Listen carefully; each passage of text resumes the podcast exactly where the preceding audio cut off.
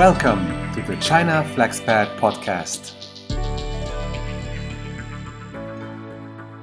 My name's Barbara. I'm the founder of Whitespace, a new startup here in Shanghai. Um, as you can hear from my accent, I'm originally American, but I've been living in China since 2005. And uh, before that, I had spent 12 years in the UK where I met my Australian husband. So um, I'm a citizen of the world uh, with an American passport for whom China is her home. Thank you so much, Barbara, and welcome to China FlexPat podcast. It's a great pleasure to have you here today with me. And I know that you have been living in China for quite a long time. How long have you been living here and what brought you here initially? So, I moved here in January 2005 um, when my uh, husband um, was, uh, he was offered a, um, a two year contract here in China in 2004 when we were engaged. And I said, okay, then let's move to China. And so uh, he came to China, started working, flew back to London where we got married, and then we both came to China together to start our, our married life here. So 2005, two year contract. Uh, here it is. 2000 almost the end of 2021 as we're recording and so 17 years later i'm still here uh, still loving it uh, still married uh, and loving that as well and uh, yeah just following the path that that uh, got started in 2004. Seems that it's like a great love story, right? Both for China and for your partner, right? Uh, both, both. Absolutely. Yeah. I know that you have worked for some big companies like, like IBM, Lenovo in the past. Um, I'm curious, what motivated you to move from the corporate world um, and found your own startup? Well, actually, I uh, I have worked in the corporate world, but I've I say I've worked all the way up and down the scale, as you point out. Uh, IBM, Lenovo, two of the biggest companies in the world. Um, but I've also worked in niche smaller niche company, companies. When I moved here, I was with a uh, niche consulting company that had about 200 people around the world. Um, and I've also been a solopreneur. So uh, I've been part of all different size companies. And I think the one thread that's had me move up and down is that I've always been looking for wherever I was as a platform to cause transformation. So when I was at IBM, I was part of the dot com boom and I was teaching the leading companies in Europe what this meant for B2B businesses in 99, 2000, 2001. When I worked for Lenovo, I was leading a team. I was the executive director of a team called Business Transformation. And, uh, and now Whitespace, I think, is transforming the uh, sharing economy and transforming the whole conversation about work from anywhere, starting here in China. And speaking of white space and that idea of purpose that you have for change and transformation, how does you know your purpose relate to uh, whites? Well, that's something I've been discovering uh, as I've moved along this path. So I founded Whitespace four years ago. And what we offer is what I now call collaboration space. So it's meeting space, seminar space, training space, uh, workshop space, rooms for groups of people to get together and collaborate face to face. And we do offer online, offline blended meetings as well. But the idea, my core belief is that things happen better when people can meet together face to face. And and often the limitation on people's creativity or learning is that they don't have a physical space to do that. Especially here in Shanghai, uh, real estate is really expensive, very hard to find in the city center. And so we wanted to provide a space for people to unleash their creativity and uh, unleash what's possible for them. And uh, I think that's very much aligned with my possibility, what I want my life to be about, which is um, unleashing other people's potential. Speaking of this flexibility and this creativity that white space somehow provides, um, and you know we have this concept of being a flexpat, which is a flexible expat, so someone that it's not exactly uh, completely on the corporate side, but someone that has some ideas, some creativity, some flexibility to move, you know, to bounce uh, between both worlds. Um, so how do you think this kind of space, white space, can um, help these kind of people, these kind of flexible expats? Well, I think it's um, another one of my core beliefs is that it's not either or, that the best answers are both and. And so uh, flexpats uh, might have day jobs, might be part of the corporate scene, or might be doing a portfolio career, might be have a whole bunch of different uh, jobs that they're doing at the same time to create a life as well as a living.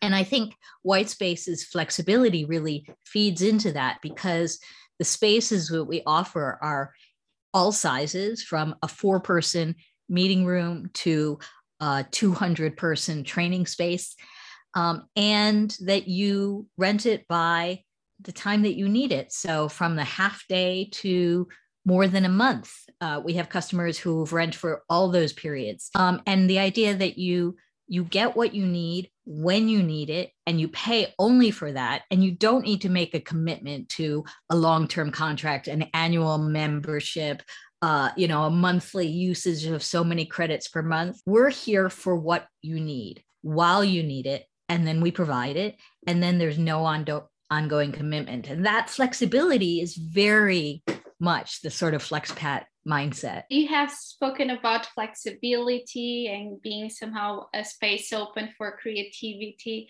somehow.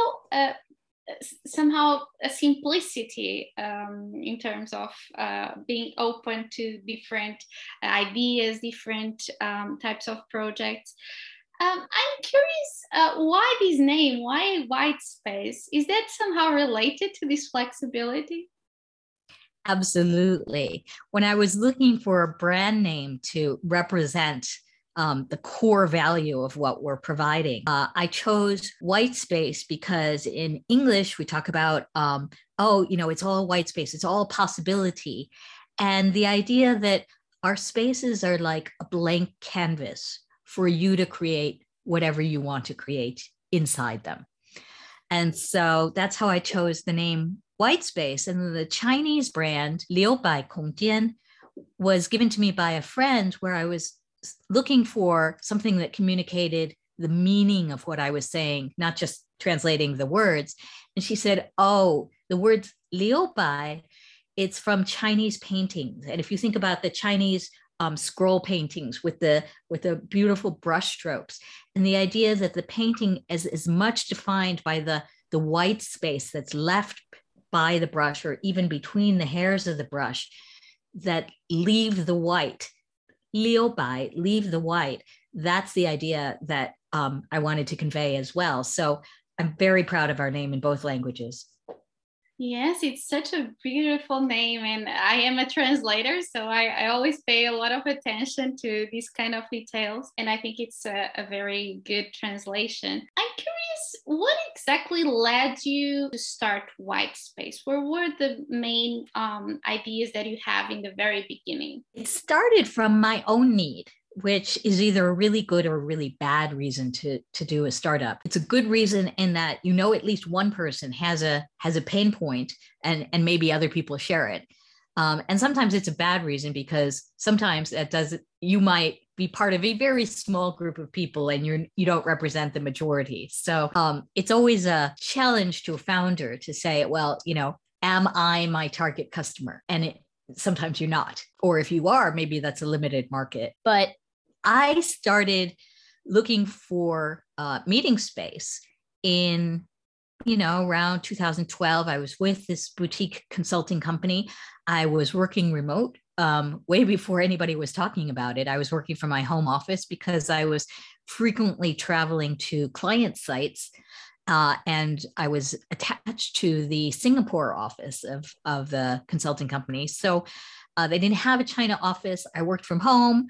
Uh, occasionally, I flew down to Singapore or I spent time with my clients. And I didn't really need much in the terms of working space, like every FlexPat, as long as I have my laptop and Wi Fi and occasionally a place to plug it in, I can be working.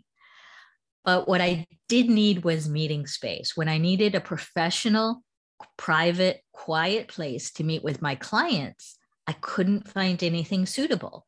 The hotels were way too expensive. The um, co working spaces that were starting to spring up were really, um, of course, prioritizing their meeting space for their members and also had that younger vibe that weren't necessarily compatible with me meeting from, you know, oil executives from Exxon or or Sinochem. Um, and uh, I just needed quiet professional meeting space, and there was nowhere. It was so hard to find it in Shanghai. When I did find it, it was incredibly expensive. The service was just so so, and I ended up feeling ripped off. And so I thought there has to be a better way. I'm curious about so you referred that white space is a co-working collaboration space. Uh, so how has this industry have been developing um, since you have opened the white space? We're not co-working because um, we don't actually offer any any office space. And that's really important to our model because we're able to uh, cooperate with real estate owners in office buildings because we're not competing with them they build these office buildings they want to fill them up with office workers. And then we come in and we say, we're not competing with you for the same tenant class. We're actually adding value to the building. So I call us collaboration space, you know, meeting, training, workshop space. Now that's building on top of that people have heard of co-working and and the co-working boom that happened here in in China between say 2015 to the height of the boom 2019 um, has really created a mindset shift, particularly for uh, the FlexPat community in terms of why do you sign a fixed lease when you only want to use space sometimes? And that uh, started with people who are leading edge, like FlexPats, and has spread into the corporate world. And I think that really opened up the door for there's a different way to think about your relationship to space, that instead of it being a fixed thing that you're always tied to, it can be something also that you use on demand. So we started Whitespace in 2018, building on that idea, taking a different slice, as I said, not offices, but uh, space for seminars and workshops and team buildings for people to come together, building on that idea, but also insisting we are a different offering. We are not co working, we are collaboration space, on demand collaboration space. Uh, and so we benefit from from the the rise of this concept of the sharing economy and sometimes we have to push a little bit against this that it, we're not all the same we're not all the same. I say um, a hotel room and an apartment both have places where you sleep, but they're not the same. I'm curious also now that you spoke about your competitors somehow how is this industry at the moment in china and what kind of you know uh, competitors somehow you have well we're still the leader in the industry we're the ones who are inventing the model and developing it now throughout Shanghai. Uh, we have nine locations in Shanghai, and we're looking for investments so that we can go out to Beijing and Shenzhen next year. So at the moment, we're I won't say the only ones in the in the industry, but we are for sure the market leader. In terms of competitors, I wouldn't say we have any direct competitors. We have substitutes. So if you don't know that white space exists, you could go to a hotel to find a meeting room, or you can go to a co working space or a serviced office, but they're really offering it in a different way. So at the moment, we're creating a new product as well as a new company and leading in that, uh, which is, of course, a huge advantage in terms of the market and also quite difficult because we're promoting a new idea as well as uh, our actual company, our actual product. Mm-hmm. And how are people reacting to these new concepts in a city like Shanghai? in the beginning, um, there was a lot of doubt uh, because probably uh, people didn't see the clear distinction uh, between us and those substitutes, the service offices and co working spaces or hotel spaces. And so, you know, and we, I, I'll speak for myself, I wasn't as confident as I am now. When you start with a prototype, you don't know, you're testing the market as you go. Um, but now, almost four years on, and I and I say four years, but one of them was COVID, so that doesn't count. Um, so three years of strong operations. Uh, every time I now talk about this model, what white space offers, why we're the future, people go, "Oh, that's a great idea. Why hasn't anyone done that before?" So I think um, I've uh, luckily caught the gift of good timing and created white space at a time when the market is really open and receptive. And in terms of a vision for the future, how do you see white space evolving in the, in the future years? In the future, um, I want to be an Asia wide platform. Um, when you think about meeting, uh, you think of white space in the same way that if you think about coffee, the first brand that springs to mind is Starbucks. Starbucks. Yes. So I say I'm going to own meeting space the way that Starbucks owns the category of coffee. I want to be the clear choice, um, the ones that all the other ones are competing against. Um, and I believe that that's possible, especially starting out of China at this point, and that um, we've got a three year head start. Uh, as I said, thousands of happy customers, uh, 10,000 people a week moving through white space locations uh, at nine locations in Shanghai and continuing to grow. We might be 10 next month. I see that in five years, we'll have hundreds of locations across all of Asia. And in terms of COVID, how do you think COVID actually affected this industry? Positively, negatively, in which ways? Well, both. I mean, in the in the um, the very first wave of COVID in uh, 2019, um, of course, it was a great blow to us. We had uh, just uh, finished expanding into our fifth location in Shanghai, uh, which we had just soft opened in December uh, of 2018, uh, 2019, knowing that 2020 after Chinese New Year would be when we get our peak demand season. So we had opened excess capacity. This January 2020 was our very first month of operation that we weren't cash flow positive, but we were like, that's okay, peak time is coming.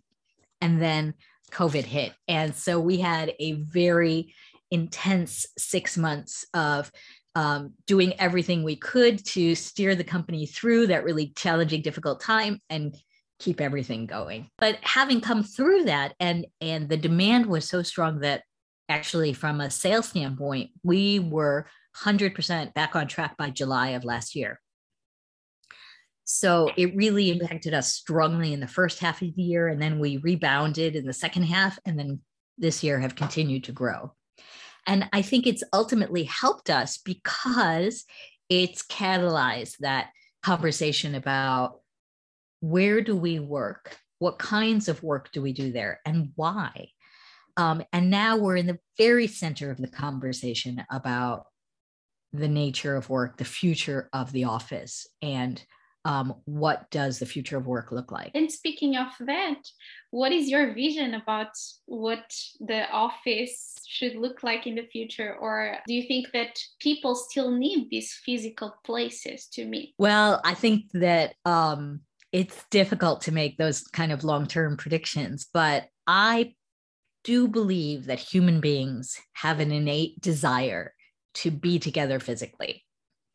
Um, and I've been through about two revolutions of this. Um, as I said, I was part of the dot com boom in 99, 2000. IBM was work from anywhere.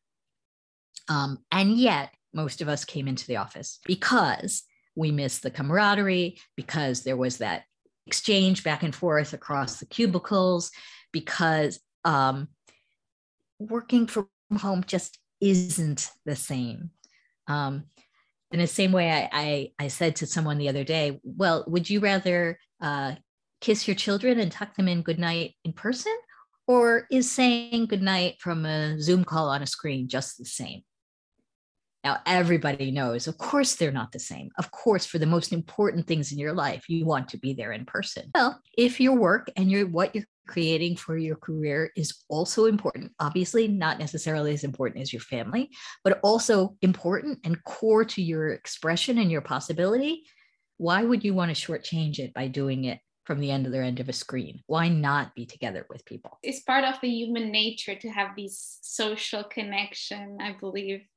Um, as, as a foreigner entrepreneur, how crucial was it to have a local Chinese business partner um, in in your business? I would say it's been crucial. Um, that uh, my co-founder Liu Peng is um, He's he's quiet, introverted, uh, never appears on podcasts, um, but he is every bit as core to White Space as I am. And uh, I think in part because the two of us have very different personalities, so we complement each other. We see the world differently, and through the sort of dynamic tension of that, we uh, brings out a third way of, of seeing things but also uh, we did start white space here in China, and we serve the Chinese market. Uh, as much as I am a member of the you know foreign flexpat community and and want to support them, that's a very small, tiny percentage of the Shanghai economy. So 99.5% of our customers are local Chinese. And um, in order to serve that market, you have to have the voice of the market be part of the leadership team. And so without him, you know, there would not be a white space today. Mm-hmm. And what kind of challenges did you find um, in this, you know, partnership? Because at the end of the day, a business partner, it's just like a romantic partner, right? Because you need to to to share some some perspectives um, in the long run. Absolutely. It is a relationship. And like every relationship, it has its ups and downs and it has its tensions, and you need to work on it. The one core thing is that um, we've had some times when uh, we saw things very differently when there was tension between us, when things were going badly, and maybe there was a little bit of a suspicion about, well, is the other person really, really doing their bit to pull us out. But the core thing is that I 100% trust him. I 100% trust him to do the right thing for me and for the business. And he feels the same way about me that there's, um, when we disagree, we know that we're disagreeing because we see it differently, but we both fundamentally want the same thing, which is that the business will survive, thrive, and give each of us what we're looking for out of it. And I think that trust is the bedrock of every relationship. Trust is really the the key word of business uh, relationship, right? Do you believe that China is a good place for entrepreneurship? I believe it's a fantastic place for entrepreneurship because uh, because it's an economy that's um, incredibly modern and leading the way in so many aspects. In the old days, when I used to travel back to the US or Europe, and they were still, you know, using this funny folding stuff, the money, um, I was just amazed at how behind they were from some of the technology aspects. So China's leading the world in in many ways, but in other ways, uh, still uh, has aspects that need to develop um, I think one of my advantages being American is just having grown up inside the idea of what is good customer service and what it means to have a, a service mentality. And that's developing incredibly here in China, but it's still a relatively recent thing. It's developed in the less than 20 years that I've been here. So that opportunity of incredible modernness and, and, and taste for change and innovation that the Chinese have, the willingness to take on new things, and the amount of scale and opportunity that China offers, I think it's the best place in the world to do entrepreneurship. And speaking of um, these customer service that you referred, how do you think is the costume service different, you know, here in China from, for example, you know, the West? That's hard for me to answer because I actually haven't lived in the US for more than half my life at this point. But I would say that um, the in some ways the demands are higher because chinese the chinese public expect always on they expect 27 24 7 and you know quick responses all the time so it is more demanding from that standpoint at the same time a lot of chinese businesses uh, really deliver you know at important touch touch points they deliver just like okay customer service. Um, there's not a consciousness of um, the small touches that really make you feel welcomed, like someone behind the reception desk uh, standing up to greet you when you come in instead of just raising their eyes from the from the phone and then pointing to direct you where you need to go.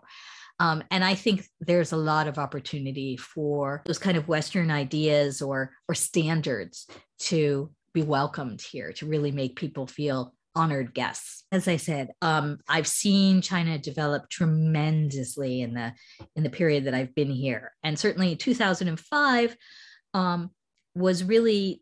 I mean, China was already modern China, but it was still developing in terms of delivering a product. The product being whatever physical thing you were buying, um, and so I can remember going into a very early coffee shop in Dalian, which is where I was living, uh, they didn't have Starbucks yet. So there was a local coffee shop where you could buy, you know, uh, real brewed coffee.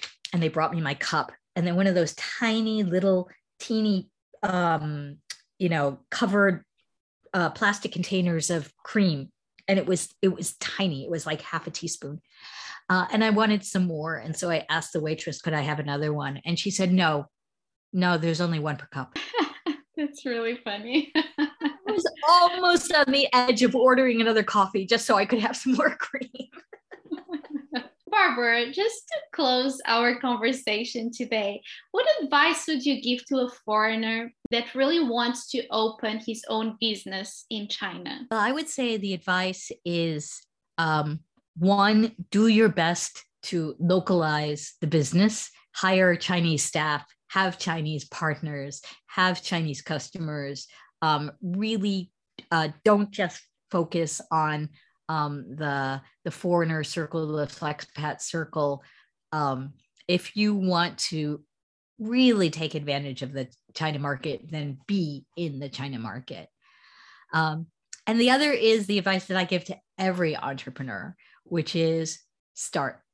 Start somewhere, start with an ugly product, start with like you know something that you'd be kind of ashamed to show your friends because it's so crude and rudimentary but start and see how people react to it and then make it prettier. Awesome, Barbara. That was fantastic. Thank you so, so much for your great tips, your great advice. It was a lovely conversation.